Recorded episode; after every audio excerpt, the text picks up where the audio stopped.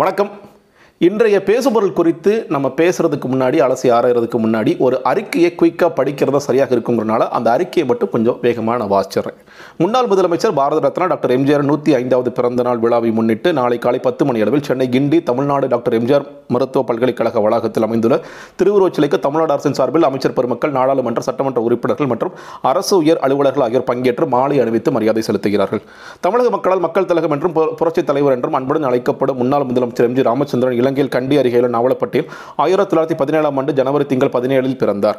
தனது சிறுவயது முதற்கொண்டு நாடகத்தில் நடிக்கத் தொடங்கி பின்னர் இத்துறையில் நல்ல அனுபவம் பெற்று திரைத்துறைக்கு சென்றார்.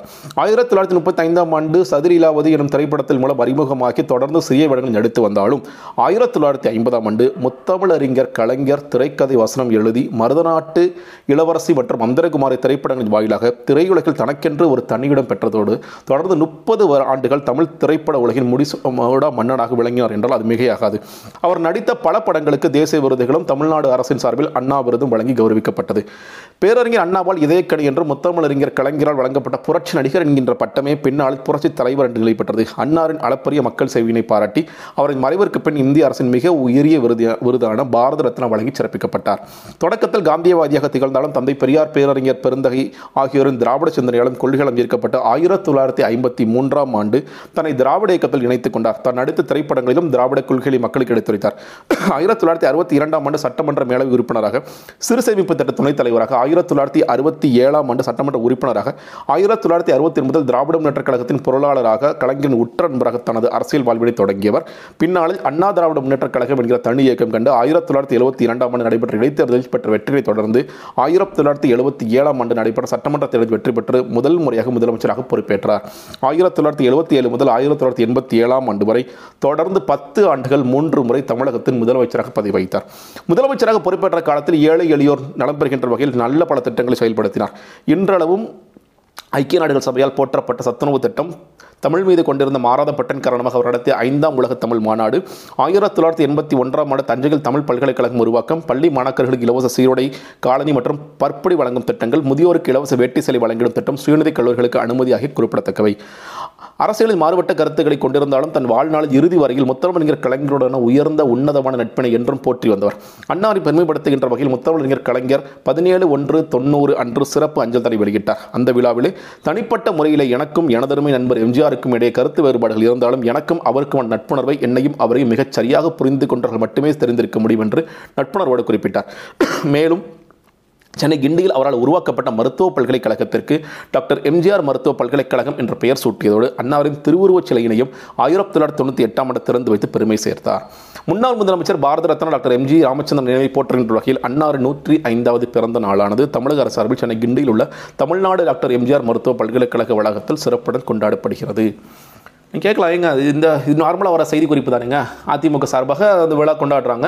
அதில் என்ன நீங்கள் புதுசாக படித்து இவ்வளோ தூரம் படிச்சு காமிக்கிறதுக்கு என்ன இருக்குது அப்படின்னு? ஆனால் எங்களுக்கு ஒரு சந்தேகம் என்னென்னா ஏக கலைஞர் பேர்லாம் போட்டிருக்காங்க? யூஸ்வலாக தீய சக்திகளை வீழ்த்தணும் அதற்கு அடுத்த ஆட்சி பிடிக்கும் தானே இருக்கும் அப்படின்னு நீங்கள் நினைக்கலாம். என்ன ஒரு வேற்றுமை இல்லை வித்தியாசமான விஷயம் கேட்டிங்கன்னா இது வந்து தமிழக அரசின் சார்பாக இந்த இன்னைக்கு நடக்கின்ற இந்த பிறந்தநாள் விழாவிற்கு அரசு விழாவாக கொண்டாடப்பட்டதுக்கான ஒரு செய்தி குறிப்பு. மன்னிக்கணும். அதுக்கான செய்தி குறிப்பு டக்குன்னு நீங்கள் யோசிக்கலாம். எம்ஜிஆருக்கு அரசு விழா முதல்ல எடுக்கிறாங்களா? இவ்வளவு நீண்ட அறிக்கைகள் கொடுக்குறாங்களா? அவர் பத்து வருஷம் வந்து முதலமைச்சராக இருந்தாருன்னு அவரோட பெருமையெல்லாம் இவ்வளோ தூரம் சொல்கிறாங்களா அப்படிங்கிறது எங்களுக்கு ஆச்சரியமாக இருக்கேன்னு நீங்கள் கேட்கலாம். முதல்ல வந்து நான் என்ன யோசிச்சேன் டக்குன்னு பார்த்த உடனே கலைஞர் இருந்த காலத்தில் அதாவது முதலமைச்சராக இருந்த காலத்தில் அரசு விழாவாக எப்பயாவது நடத்திருக்கு நீங்களே சொல்கிறாங்க கலைஞர் தான் எம்ஜிஆர் சிலையெல்லாம் திறந்து வைத்தார் அப்படிங்கிறதெல்லாம் சொல்கிறாங்க சரி இவர் வந்து என்னைக்கு அந்த அரசு விழாவாக கலைஞர் ஆட்சி நடக்கும்போது நடந்திருக்கான்னு பார்த்தா தேடி பார்த்தா எனக்கு கிடைக்கல. சரி அது இயல்பானதானே கலைஞரும் எம்ஜிஆரும் ஒரு இருதுருவ அரசியலாக இருந்தாங்க. அதே நேரத்தில் கலைஞரும் ஜெயலலிதாவும் இருதுருவ அரசியலாக இருந்தது. அப்போ ஒரு இயல்பான விஷயம் தான் நடக்கலை.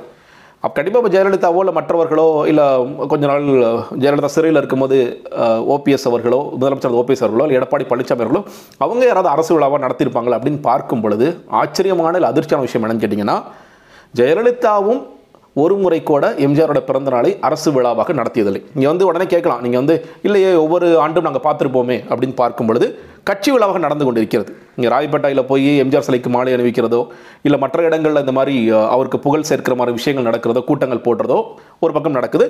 தன்னெழுச்சியாக இன்றைக்கி மக்கள் எம்ஜிஆர் ரசிகர்கள் இன்னைக்கு கூட நீங்கள் பார்க்கலாம். வீதிகளை நீங்கள் கடந்து வரும் பொழுது எம்ஜிஆருக்கான புகைப்படங்களை வச்சு அவர் மாலை போடுற அந்த மாதிரி விஷயங்கள் நடந்துகிட்டு இருக்கு. கட்சியாக அதிமுகங்கிற கட்சி எல்லா மாவட்டத்திலும் நடத்திட்டு இருக்காங்க. ஆனால் தமிழக அரசாக ஜெயலலிதா அவர்கள் முதலமைச்சராக இருந்த பொழுதும் அவருக்கு அரசு விழாவாக நடைபெறவில்லை. இது எப்போ மாறுதுன்னா எடப்பாடி பழனிசாமி நூற்றாண்டு விழான்னு கொண்டாடுறாங்க இல்லையா?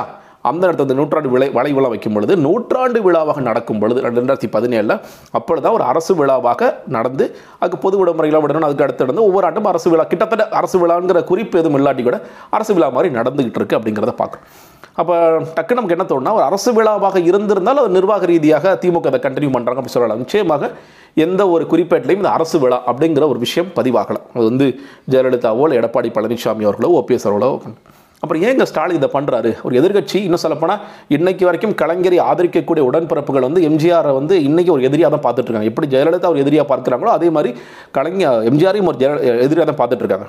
அப்படி இருக்கும் பொழுது எப்படிங்க ஸ்டாலின் இந்த மாதிரி ஒரு வேலை செய்கிறாரு? ஸ்டாலின் எதற்காக இது செய்கிறார்? அப்படின்னு பார்க்கும் பொழுது அந்த இடத்துல தான் ஸ்டாலினுடைய அரசியலை நான் புரிந்து கொள்ள வேண்டும் நினைக்கிறேன். இன்றைக்கி நீங்கள் வந்து அதிமுகங்கிற கட்சிக்கு எம்ஜிஆர் எப்பொழுது தேவைப்படுவார்? இல்லை எப்படி தேவைப்படுகிறார்னா தேர்தல் நேரத்தில் தேவைப்படுகிறார். அந்த நேரத்தில் மட்டும்தான் அவர் வந்து அப்பப்போ தொட்டுக்கிறாங்க. அந்த மாதிரியான இதை மாறி மா மாற்றினாங்க இன்னும் சொல்லப்போனால் ஜெயலலிதா அவர்களே தேவைப்பட்ட நேரத்தில் எடுத்துக்கொள்கிறார்கள். தேவையான நேரத்தை தூக்கி அடிக்கும் தயாராக இருக்கிறாங்கிறது நம்ம பார்த்துட்டோம். அதிமுக கட்சி அப்படி தான் அம்மா வழி ஆட்சி அம்மா வழி ஆட்சின்னு சொல்லி சொன்னாலும் ஜெயலலிதா அவர்கள் சொன்னதற்கெல்லாம் புறம்பாக தான் நடந்து கொண்டிருக்கிறது. அவருடைய கொள்கைகள்லாம் மாற்றாக நடந்துட்டு இருக்குன்னு எம் அப்போ ஜெயலலிதாக்கே இந்த கதின்னு பார்க்கும் பொழுது எம்ஜிஆருக்கான கதி வந்து என்னங்கிறது நமக்கு தெரியும். அந்த நேரத்தில் அப்போ எம்ஜிஆர் ரசிகர்களுக்கு இயல்பாக ஒரு ஒரு கோபம் இருக்கிறது. ரொம்ப நம்மளை புண்படுத்துகிறாங்க என்ன இது எம்ஜிஆருக்கான ஒரு இதே இல்லையே அப்படிங்கிற தொடர் தொடர்ச்சியாக அவர்கள் வந்து ஒரு மாதிரி ஓரங்கட்டப்படுறோமோ அப்படிங்கிற நினைப்பு இருக்குது அப்படி இருக்கும் பொழுது இன்னும் சொல்லப்போனால் நீங்கள் எம்ஜிஆருக்கான பிறந்தநாள் விழா கொண்டாடும் பொழுது ஜெயலலிதாவில் வந்து ஒரு அறிக்கை பார்த்தீங்கன்னா ஒரு எட்டு வரி அல்லது பத்து வரி தான் அவ்வளோதான் இந்த மாதிரி எம்ஜிஆருக்கான விழா கொண்டாடுறோம். நீங்கள் வந்து புரட்சித் தலைவர் அவருக்கு வந்து நீங்களாம் மாலை அணிவித்து மரியாதை செலுத்துங்கிறதா எத்தனை பேராகிராஃப் பத்தி பத்தியாக நீங்கள் எழுதி இன்றைக்கி வந்து ஒரு அரசு விழாவாக செய்திக்குறிப்பு வருது அப்படின்னா ஸ்டாலின் அவர்கள் அந்த எம்ஜிஆர் ரசிகர்களையும் எம்ஜிஆர் ஓட்டு வங்கியையும் தன் வசம் கொண்டு வருவதற்கான காய் நகரத்தில் ஈடுபட்டுள்ளார் அப்படின்னு தான் பார்க்கணும். அவர் அவர் எப்படி பார்க்கறாருன்னா இன்றைக்கி அதிமுக கோட்டை அப்படின்னு எந்த இடத்த சொல்கிற கோவை கோட்டையா? அந்த கோட்டையை நம்ம கைப்பற்றணும். அதற்கு கட்சி ரீதியாக திமுக கட்சி ரீதியாக நிர்வாக ரீதியாக என்ன பண்ணுமோ அதை பண்ணுங்கள் இன்னொரு பக்கம் அதிமுகவை வந்து காளிமன்றக்கான என்ன வேலைகளோ அதையும் பண்ணுங்கள் அதே நேரத்தில் எம்ஜிஆருக்கான அந்த ஓட்டு வங்கி இருக்கா அதையும் நம்ம உள்ளே கொண்டு வாங்க. அதையும் நம்ம உள்ளே கொண்டு வாங்க. இது ஏன் சொல்கிறேன்னா நீங்கள் வந்து இதே ஸ்டாலின் அவர்கள் பிப்ரவரி மாதம் ஆட்சிக்கு வர்றதுக்கு முன்னாடி இந்த உங்கள் தொகுதியில் ஸ்டாலின்னு ஒரு விழா நடந்துட்டு அந்த விழாவில் வந்து அந்த அப்போ பார்த்தீங்கன்னா இப்போ கிட்டத்தட்ட எல்லாருமே எம்ஜிஆர் பயன்படுத்த முயற்சி பண்ணுறாங்க கமல் வந்து நான் எம்ஜிஆர் மடியில் தான் வளர்ந்தேன்னு சொல்லி சொல்கிறார் எல்லாருமே அந்த மாதிரி சொல்லிட்டு இருக்கும் பொழுது ஸ்டாலின் என்ன சொன்னார்?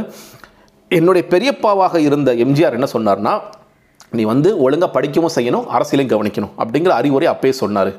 இது ஏன் நான் சொல்கிறேன்னா ஆயிரத்தி தொள்ளாயிரத்தி எழுபத்தி ஒன்றில் நான் எம்ஜிஆர் கூட இருக்கிற புகைப்படத்தை எடுத்துகிட்டு வந்து ஒரு பத்திரிக்கை காமிச்சு இது எப்போ நடந்ததுன்னு சொல்லி கேட்டார். அப்போ தான் நான் ஞாபகப்படுத்தி சொல்கிறேன் அங்கே வந்து ஆயிரத்தி தொள்ளாயிரத்தி எழுபத்தி ஒன்றில் திமுக வந்து ஒரு பிரம்மாண்ட வெற்றி பெற்ற பிறகு நாங்கள் ஒரு வெற்றி விழா கொண்டாடி ஒரு நாடகம் போடலான்னு சொல்லிட்டு இருந்தோம். அப்போ கலைஞர் வந்து வெற்றி விழா அல்லது நிறைவு விழான்னு கொண்டாடுங்க அப்படின்னு சொல்லி சொல்கிறார் அதற்கு அந்த நாடகம் முடிந்தோடனே எம்ஜிஆர் ரெண்ட பேசும்பொழுது இந்த விஷயத்த சொல்கிறார் என்னுடைய பெரிய பாவர் அப்படின்னு அவரும் அந்த லிகசிக்கு கொஞ்சம் எடுக்க பார்க்குறாரு. ஏன்னா இன்றைக்கி அந்த அந்த அரசியல் வாரிசு யார் அப்படிங்கிறது அந்த பக்கமே குழப்பம் இருக்கிற காரணத்தினால்.